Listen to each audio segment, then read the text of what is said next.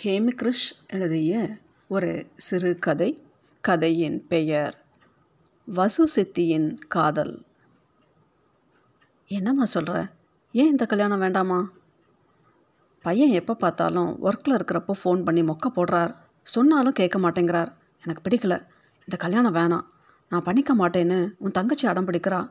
நாங்களும் எவ்வளவோ சமாதானம் செஞ்சு பார்த்தோம். வேற மாப்பிள்ளை பார்க்க சொல்கிறா நீ ஏன் சொல்லு. நிச்சயதார்த்தம் முடிந்ததும் இப்படி சொன்னால் எப்படிம்மா? அவளுக்கு என்ன திமரா? நான் அவகிட்ட பேசி பார்க்குறேன். ஃபோனை வைத்தேன். அடுத்து தங்கைக்கு ஃபோன் போட்டேன்.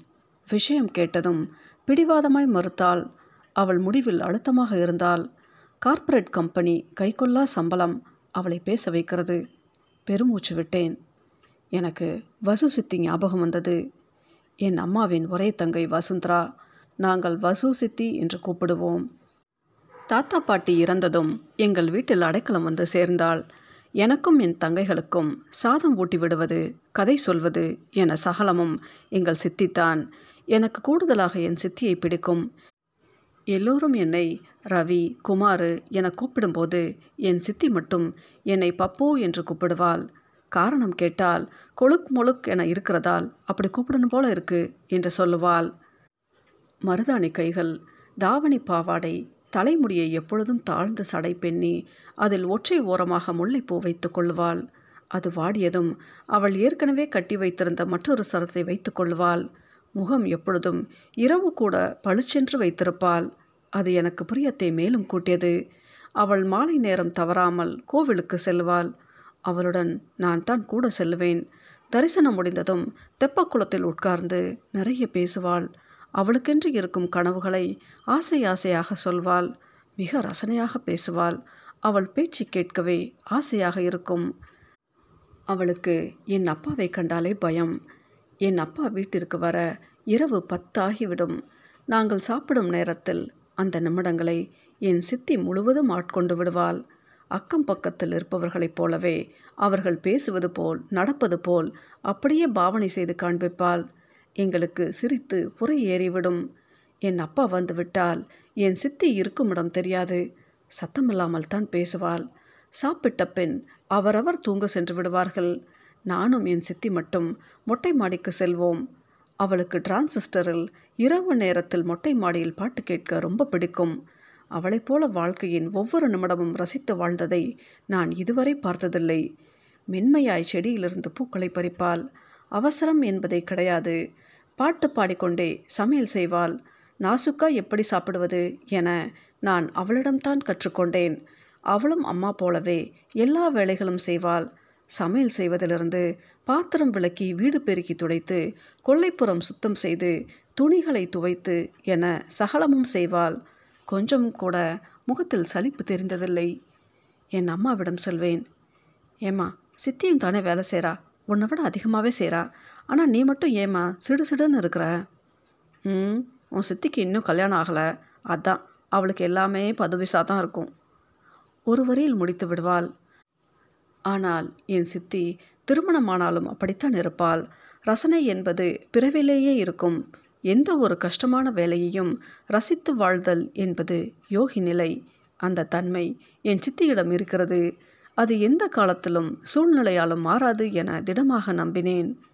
அவளுக்கு திருமணமானதும் எப்படி வாழ்கிறாள் என பார்க்க வேண்டும் என ஆசையாக இருந்தது. ஆனால் திருமணம் அவள் வாழ்க்கையில் கைகூடாது என அப்பொழுது எனக்கு தெரிந்திருக்கவில்லை.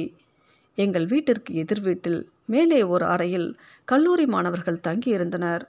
அதில் ஒருவன் என் சித்தியை அடிக்கடி பார்த்து கொண்டிருந்ததாக எனக்கு பட்டது. தெப்பக்குளத்தில் இருக்கும் பொழுது ஒரு நாள் சித்தி நம்ம வீட்டுக்கு எதிரில் இருக்க பசங்களை ஒருத்தர் அடிக்கடி உன்னையே பார்க்குறான் தெரியுமா? சித்தி அவசரமாக மறுத்தாள். ஏய் என்ன நீ இப்படியெல்லாம் கேட்குற? வீட்டில் தெரிஞ்சா நம்ம ரெண்டு பேரை வெளியே விட மாட்டாங்க புரிஞ்சுதா? சித்தி சொன்னாலும் அவள் மனதிலும் அப்படி ஒரு சந்தேகம் இருந்தது. அவள் வெளியே வரும்போதெல்லாம் அவன் பூ மாலையே தோல் சேரவா பாட்டை டேப்பில் வைப்பான். இரவு மொட்டை மாடிக்கு சித்தி வரும்போது கண்மணி நெல்லு காதலை சொல்லு காதல் கிளியே கோபமா பாடலும் ஒலிக்கும் அதற்காக சித்தி மொட்டை மாடி வருவதை தவிர்க்கவில்லை. கோவிலுக்கு செல்லும் பொழுது பின்னாடியே வருவான். சித்தி சொன்னல்ல அங்கே பாரு நம்ம பின்னாடியே வர்றான். பேசாமல் வாட பார்ப்போம் என் பெயரை இழுத்தபடி வெட்கம் கலந்து சொன்னாள். ஆனால் கோபத்தில் சொல்வது போல காட்டிக்கொண்டாள். ஒரு நாள் நான் பள்ளி விட்டு வரும் நேரத்தில் அவன் கூப்பிட்டான். இதை நான் எதிர்பார்த்தது தான் என்ன படிக்கிற? சிக்ஸ்த்து படிக்கிறேன். அது யார் உங்கள் அக்காவா? இல்லை சித்தி. பேர் என்ன? ரவிக்குமார். நான் வேண்டுமென்றே என் பெயரை சொன்னேன். சரி உன் சித்தி பேர் என்ன? சொல்ல மாட்டேன் என்று தலையை ஆட்டியபடி வேகமாக வந்தேன். வந்ததும் என் சித்தியிடம் ரகசியமாக சொன்னேன். அவள் முகம் அப்படி சிவந்து நான் பார்த்ததே இல்லை. என் சித்தி இப்படி இருந்தது எனக்கு பிடித்தது. அவளது ரசனை அவளது அழகு போல அவள் காதலிக்கவும் வேண்டும். அந்த உணர்வையும் அவள் ரசிக்க வேண்டும் என ஆசைப்பட்டேன். ஒரு நாள் கோவிலில் சித்தியிடம் அவன் பேசிக்கொண்டிருந்தான் என்னை பார்த்ததும் அவனிடம் விடைபெற்று என்னை நோக்கி வந்தாள். சித்தி அவன் என்ன கேட்டான்? ஒன்றுமில்லடா சிரிப்போடு சொன்னாள். சொல்லு சித்தி சொல்லலைன்னா நான் போய் அவன்கிட்டே கேட்டுடுவேன். எனக்கு தெரிந்து கொள்ள வேண்டும் என்ற துடிப்பு. என் பேரை கேட்டான். சொன்னேன் பாபு அவ்வளவுதானா? அவன் பேர் சொல்லியிருப்பானே? பிரபுவான் சிரித்தாள். அதன் பிறகு அவர்களின் சந்திப்பு தெப்பக்குளத்திலும் இரவு மொட்டை மாடியில் சைகை மொழியிலும் அவ்வப்போது என் மூலமாக கடித தொடர்பிலும் வளர்ந்து கொண்டிருந்தது. என் சித்தி அவன் பெயரை ரகசியமாக நோட்டில் எழுதி பார்த்து அதே வேகத்தில் அழுத்தும் விடுவாள். அதில் அவளுக்கு ஒரு சந்தோஷம். தூங்காத விழிகள் ரெண்டு உன் துணை தேடும் நெஞ்சம் ஒன்று. அதன் பின் இந்த பாடலே அடிக்கடி அவன் டேப்பில் ஒழிக்க ஆரம்பித்தது. வீட்டில் எல்லோரும் இருக்கும் நேரம் ரேடியோவில் இந்த பாடல் கேட்கும்போது நானும் என் சித்தியும் ஒருவரை ஒருவர் பார்த்து கொண்டு ரகசியமாக சிரித்து கொள்வோம். ஒரு நாள் எப்படியோ என் அம்மாவிற்கு விஷயம் தெரிந்து விட்டிருந்தது. என் சித்தியை காய்ச்சி வறுத்து எடுத்திருந்தால் என்னை வெயிலில் முட்டி போட செய்தால் இரு முட்டிகளும் வெயிலில் பழுத்த போதிலும் என் சித்தியை என் அம்மா திட்டியது என்னால் தாங்கிக் கொள்ள இயலவில்லை. என் சித்தி அழுது பார்த்ததில்லை. பெற்ற அம்மா அப்பா இல்லாத போதிலும் ஒரு நாளும் சுய பச்சாதாபம் கொண்டதில்லை என் சித்தி. ஆனால் இப்பொழுது காதல் எல்லாவற்றையும் செய்யுமா?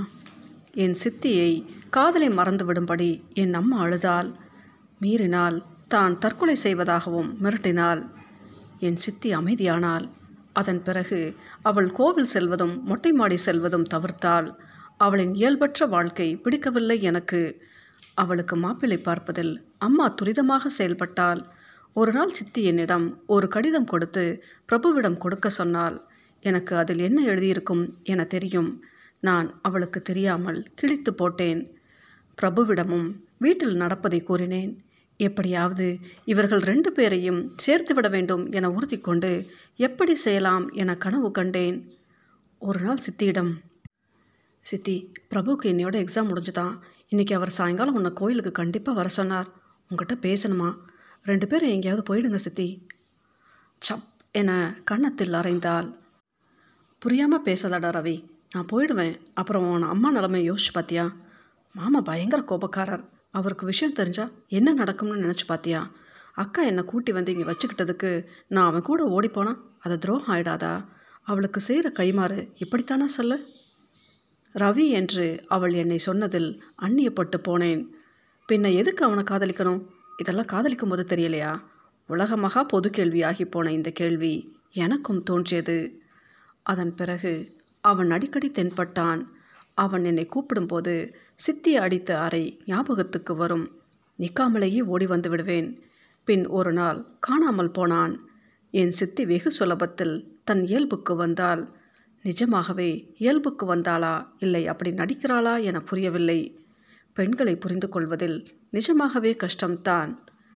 என் சித்திக்கு நிறைய மாப்பிள்ளை பார்த்தாயிற்று. எதுவும் கூடவில்லை. வரதட்சணையால் தட்டிக்கொண்டே போனது. வயது ஏற ஏற வரதட்சணையும் அதிகமாயிற்று. எங்களின் பள்ளி செலவுகள் வீட்டு செலவுகள் இதில் என் சித்தியின் கல்யாணத்திற்கு எதுவுமே பண்ண முடியாத இயலாமையில் என் அப்பா இருந்தார். என் சித்திக்கு மாப்பிள்ளை பார்த்தல் படலம் மெல்ல குறைந்து அடியோடு நின்று விட்டிருந்த நேரத்தில் நாங்களும் வளர்ந்து விட்டிருந்தோம். எல்லோரும் படித்து சென்னையில் வேலை சேர்ந்து இங்கே வந்தோம். என் சித்தி மட்டும் எங்கள் ஊரிலேயே எங்கள் வீட்டில் தங்கிவிட்டிருந்தால் ஏறக்குறைய நாங்கள் எவ்வளவு சுயநலமாக வாழ்ந்து கொண்டிருக்கிறோம் என புரிந்தது. என் அம்மாவிற்கு இப்பொழுதும் என் சித்தியின் முகத்தை பார்த்து பேச முடியாது. மனிதனின் எல்லா நல்ல கெட்ட குணங்களும் கூடவே குற்ற உணர்வையும் சேர்த்து கொண்டு வாழ்ந்து கொண்டிருந்தால் என் குடும்பத்தினர் சித்தியை பார்த்து வருடங்களாயிற்று இங்கே வேலைப்பழு குடும்பம் என ஆன பிறகு ஊருக்கு செல்லும் வாய்ப்பு குறைந்து போனது. ஆனால் நான் மட்டும் ஒவ்வொரு வருடமும் போய் சித்தியை பார்த்து விடுவேன். சித்தியை போய் பார்க்க வேண்டுமென இருந்தது. வார இறுதியில் கிளம்பினேன். வீட்டை நெருங்கியதும் மனதில் துக்கம் தானாகவே அடைத்தது. வழக்கம் போலவே எதிர் வீட்டு மாடி அறையை என் கண்கள் தானாக பார்த்தது. கதவு திறந்ததும் சித்திக்கு இன்ப அதிர்ச்சி. பபு என்னடா சொல்லாம கொள்ளாமல் வந்திருக்க? கண்களில் கண்ணீர் தேங்கியது. அவளது வறண்ட கைகளால் அழுத்தி பிடித்தாள். சும்மா தான் சித்தி உன்னை பார்க்கணும்னு இருந்துச்சு. அதான் வந்தேன். சுருக்கங்கள் என் சித்தியின் முகத்தில் மெல்ல வருகை புரிந்திருந்தது கண்கூடாக தெரிந்தது. சூடாக டீயும் பக்கோடாவும் செய்து கொடுத்தாள். மதியம் சாப்பிட்டுவிட்டு என் தங்கையின் கல்யாணம் பற்றி கேட்டாள். பணம் சம்பாதிக்கும் மமதையில் இவன் இல்லைனா என்ன வேறொருவன் வராமல போயிடுவான்? என நினைக்கும் தங்கையின் எண்ணம் கல்யாணமே நடக்காமல் முதிர்கன்னியாக இருக்கும் என் சித்திக்கு வலிக்கும் என அதை பற்றி பட்டும் படாமல் சொன்னேன். அவளுக்கு புரிந்தது. சித்தி சாயங்காலம் கோயிலுக்கு போகலாமா பழைய பப்புவாக கேட்டேன். அவளும் ஆர்வமாக தலையாட்டினாள். பழையபடி மாயம் ஏதாவது நடந்து அவளின் ஒற்றை முல்லை சரம் பாவாடை தாவணி மருதாணி பளிச் முகம் என வந்துவிடக்கூடாதா என இருந்தது. கோவிலுக்குள் செல்லும் பொழுது சித்தி கேட்டாள் ஏன் பாப்போ உன்னை ஒன்று கேட்கட்டுமா? கேளு சித்தி நீ சின்ன பையனாக இருக்கிறப்ப ஒரு நாள் நீ சொன்னியே பிரபு கூட ஓடி போக சொல்லி ஞாபகம் இருக்கா? பேசாமல் நீ சொன்ன மாதிரி நான் அவன் கூட போய் அவனையே கல்யாணம் பண்ணியிருக்கலாம்ல? சுரீர் என இருந்தது அவளது மொட்டை மாடி டிரான்சிஸ்டர் அடுப்படி பாடல் தப்பக்குள்ள கற்பனை கதைகள் மருதாணி என ஏனோ அடுத்தடுத்து பின்னோக்கி சுழன்றது போல ஒரு பிரம்மை. நான் என்ன பேசுவது என தெரியாமல் அடி வாங்கிய மனதுடன் நடந்து சென்றேன். ஹேமிகிருஷ் எழுதிய இந்த சிறுகதையின் பெயர் வசு சித்தியின் காதல்.